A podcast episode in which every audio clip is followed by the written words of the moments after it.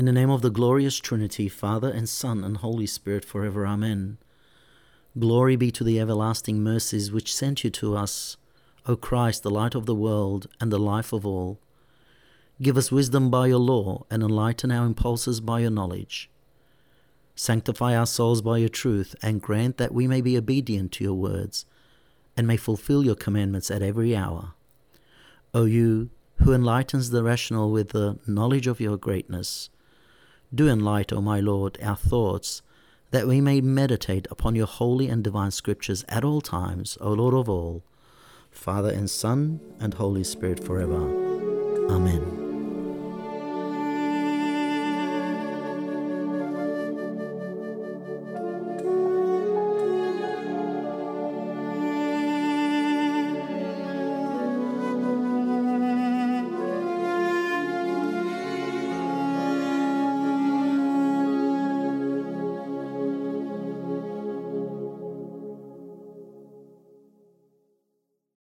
If we search in Google for the definition of shame, uh, you'll get the result that states a painful feeling of humiliation or distress caused by the consciousness of wrong or foolish behavior.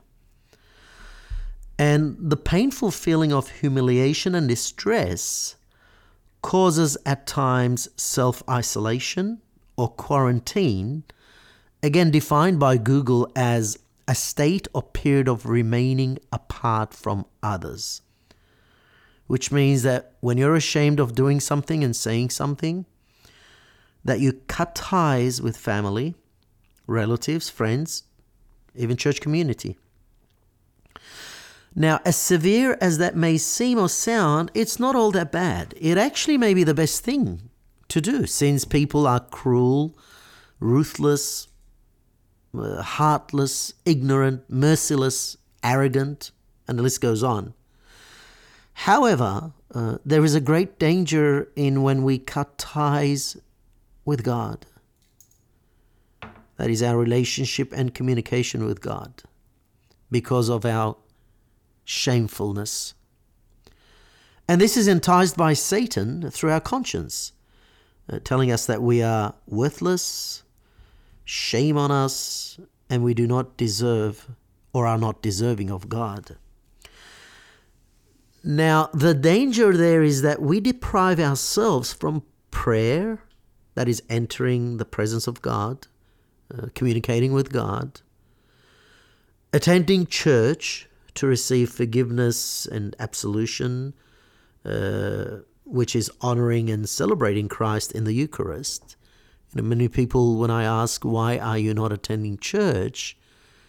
Their justification is that I'm not worthy, um, I'm a sinner, and that is why I deprive myself from coming to church. Well, you know, that's, um, that's a little silly, uh, respectfully speaking, because the church is a spiritual hospital where those who are spiritually sick, who are ashamed of their circumstance and their situation, they come to the physician, the greatest physician who heals without medicine, and that's Jesus Christ. The danger is that we may be depriving ourselves from speaking to our parish priest uh, or our spiritual counselor and being put on the right path of forgiveness, uh, reconciliation, and restoration. The priest prays during the kneading of the bread or the dough when making the hosts for the Holy Qurbana, the Holy Eucharist. And this is how the, uh, the hymn or the prayer is chanted. The mes- medicine of repentance gave the Lord to the renowned physicians who are the priests of the church. Whosoever has been stricken by Satan and being put to shame, may come and show his wounds to the disciples of the wise physician, that is Jesus Christ, praise be to his name, and he, Christ, shall wash him with the spiritual medicine. So the danger of shame deprives, deprives us from this blessed gift that Christ has instilled in his church to be imparted on her children. We also deprive uh, ourselves of confessing our faults, not our sins, our faults to our Christian brothers and sisters in order to be corrected and encouraged in our faith. I emphasize not our sins, because our sins are to be confessed to a priest, to the church, and the church can bestow the gift of absolution and forgiveness. And we're not going to go too much into that. And this is all because of being ashamed of where you are, who you are, what you have done when it comes to your relationship with God. So, how do we overcome this shame? But learn from it and avoid it at all costs. Number one, beloved, take heart. You know, we forget who we are, we forget who we worship, we forget who has purchased us by his blood through his baptism to God the Father, the creator of heaven and earth. Take heart, be courageous, get G'd up by the mission of Jesus Christ himself, who states it in Luke chapter 5, verse 32. This is Christ's mission. I have not come that I may call the righteous, but sinners to repentance. Now, if there was a book, and chasdi to say, a book, a satanic book, this verse would read, I have not come to call the sinners, but the righteous to immorality. Christ came to reverse that. And he promises and he instructs that I have not come that I may call the righteous, the righteous are mine, but the sinners, those who are ashamed, those who are depriving themselves, again, through Satan's trickeries from our, through our conscience, depriving themselves of the greatest gift of forgiveness and the provisions of God. Christ has come to call the sinners to repentance. On a side note, sinners are described in 1 Corinthians chapter 6 as these people and many more fornicators, those who are engaging sexual activities outside of marriage with their partners, their girlfriends or boyfriends, their fiancés or fiancées, de facto relationship. These are classified as fornicators. Neither worshippers of idols, faith, uh, sorry, fame, wealth, glamour, honor, or even maybe statutes. Neither adulterers, those cheating husbands and wives, while the husband is at work or the wife is at work, while you're on a, uh, a business trip, while you're on the road and you visit the mistress, while you are married and you're engaging in other sexual activities, these are from the scriptures. Don't be ashamed. You know, let's be ashamed if we are enga- engaged in these acts. Let's not be ashamed to speak about these things. The scriptures are very vocal.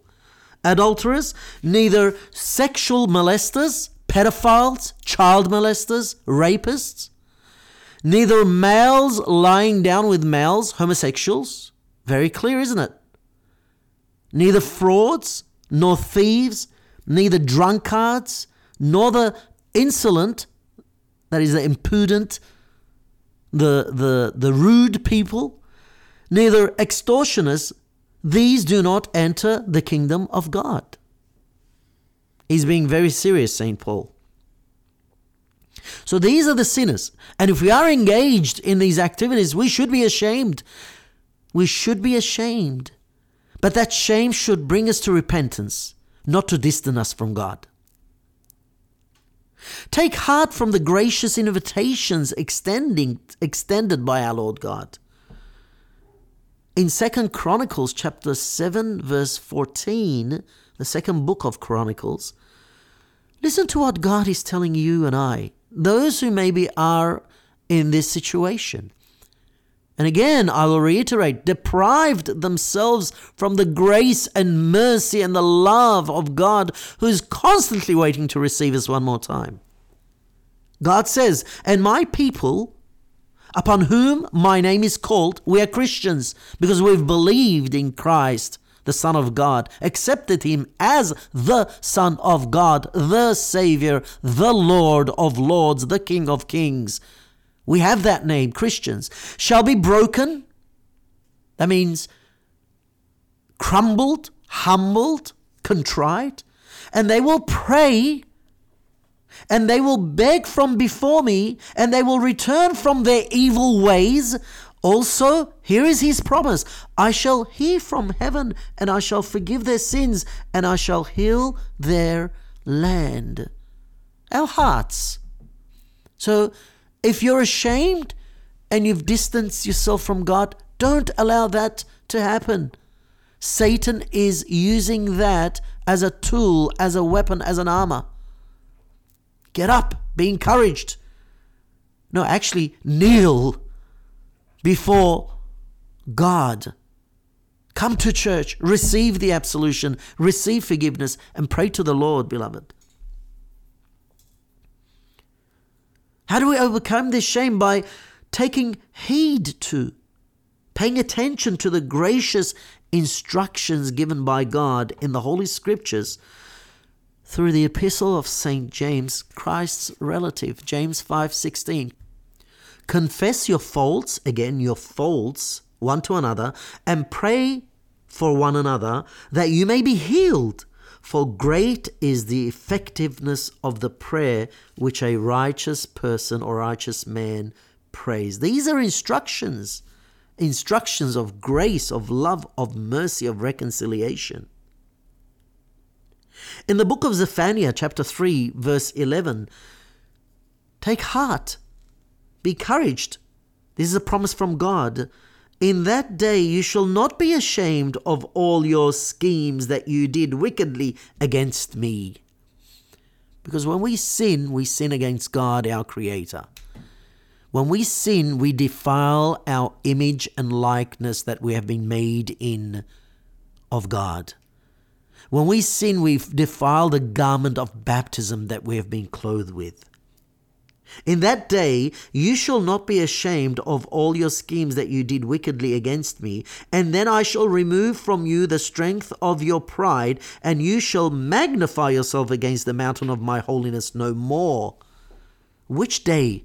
In that day where you again get up, dust yourself off, kneel before the Lord, and ask for forgiveness. And I'm going to give you a very short prayer of what you can how you can start your prayer and your your your road, your way to reconciliation again, to removing the shame. And Christ can remove that shame. How do we overcome? By taking courage from those in the scriptures who possessed deeds of shame and yet still approached Christ and were not in any way put to shame, neither rebuked harshly or rejected mercilessly. Mark chapter 2, verse 15. And it was that as he reclined at supper in his, that is Matthew's house, there's one person of encouragement himself, St. Matthew. He was a tax collector, despised by all. He was a thief, probably an extortionist. And in Mark chapter 2, verse 15, we see Jesus in his house. There were many tax collectors and sinners reclining at supper with Jesus and with his disciples, for many had come and they were following him. They must have been put to shame when they looked in those amazing, glorious God, uh, eyes of God incarnate, Jesus Christ, the Son of God. They must have been put to shame, but they weren't discouraged. They were reclining for supper with him. If that doesn't give you any encouragement, I'm sorry, I can't give you more words of encouragement. And they're not even mine. I have no words to give you but the scriptures and the words of Jesus Christ Himself. What about the prostitutes, beloved? The harlots, the whores, we call, right? The working ladies, the mistresses, be it male or female, actually. Luke chapter 7, verses 36 to 37. But one of the Pharisees came asking him to eat with him, and he entered the Pharisee's house, and there he reclined. Now listen to this. And a sinner, that is a harlot, and a sinner woman who was in the city. When she knew that he was staying in the Pharisee's house, she took an alabaster vase and ointment of ointment, I'm sorry. She didn't stay at home and felt sorry for herself, and I'm sorry, maybe even found excuses and justified her lifestyle that was totally disappeasing to God. Sometimes we use these as an excuse not to pray, not to read the scriptures, not to come to church. I'm a sinner. Well, let me tell you, if you confess you're a sinner here on earth, well, God will then see that confession and He will recompense, uh, recompense us, reward us according to our confession that has come from our mouths. Every idle word that, word that comes out of your mouth, you'll be held accountable. But this prostitute, this harlot, it wouldn't have been easy for her to have made her way to the feet of Christ. She probably was spat at. She probably was ridiculed and told to get away from me. What are you doing here?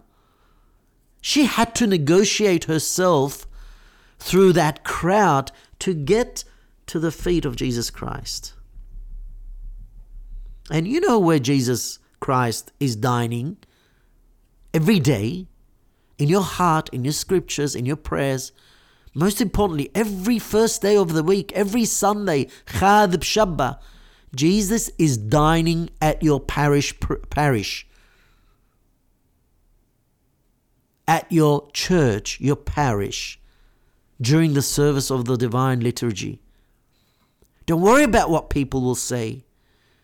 Don't let your shame deter you from getting up and taking courage from the promises of Christ and coming to Jesus Christ and falling at his feet. Take courage, beloved, that not only did the tax collectors and prostitutes come to Christ, but rather Jesus said that they superseded the chief priests and the Pharisees to the kingdom of God. Matthew chapter 21, verse 31. Take courage. There are a murderer or an accessor to murder and persecutions of the people of the way.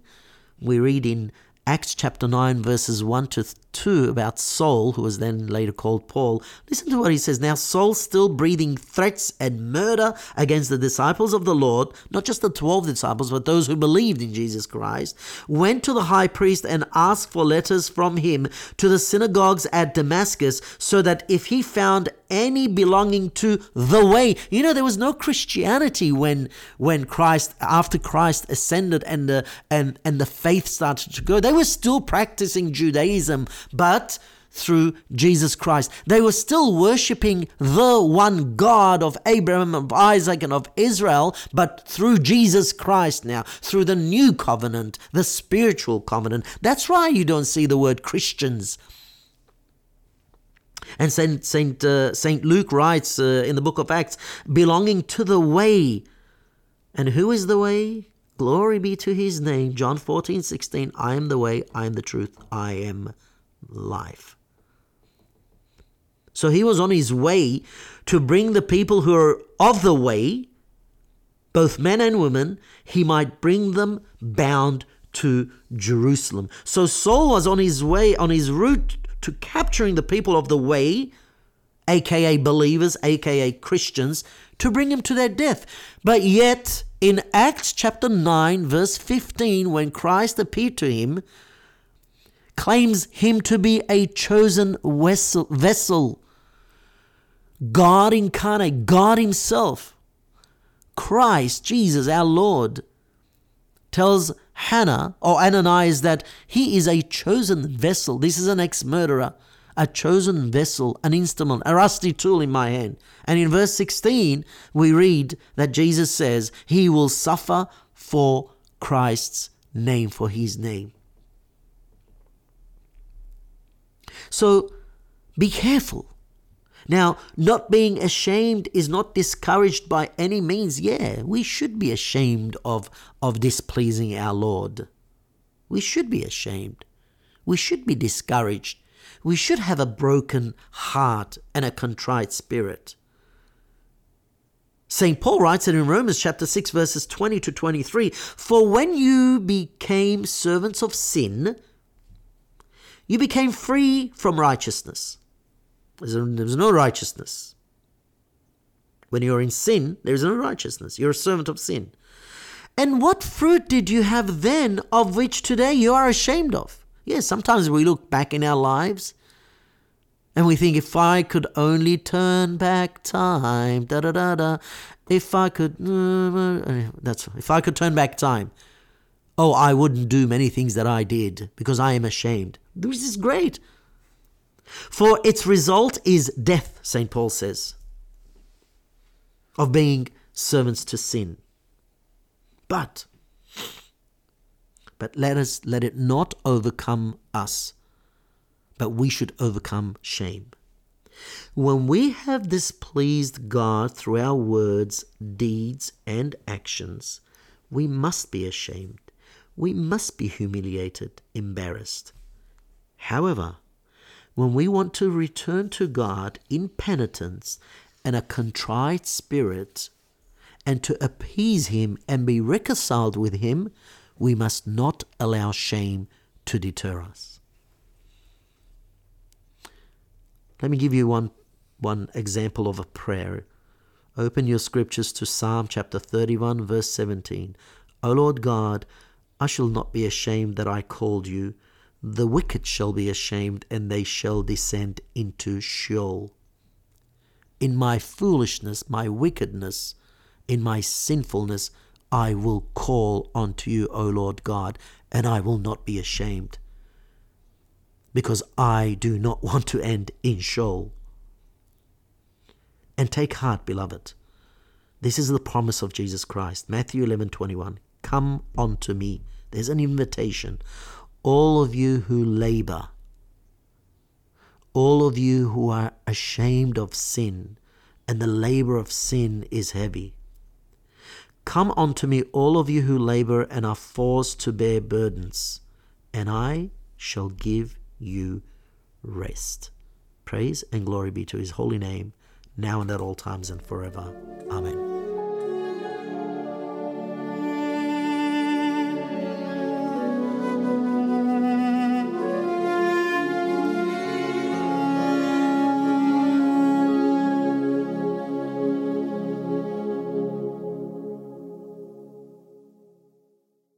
One last thing, please also don't forget to rate and review this podcast and share with your friends and family. If you'd like to suggest future episodes or give us detailed feedback, please visit the link in the description or on our Instagram, linktr.ee forward slash double edged sword. God bless you all.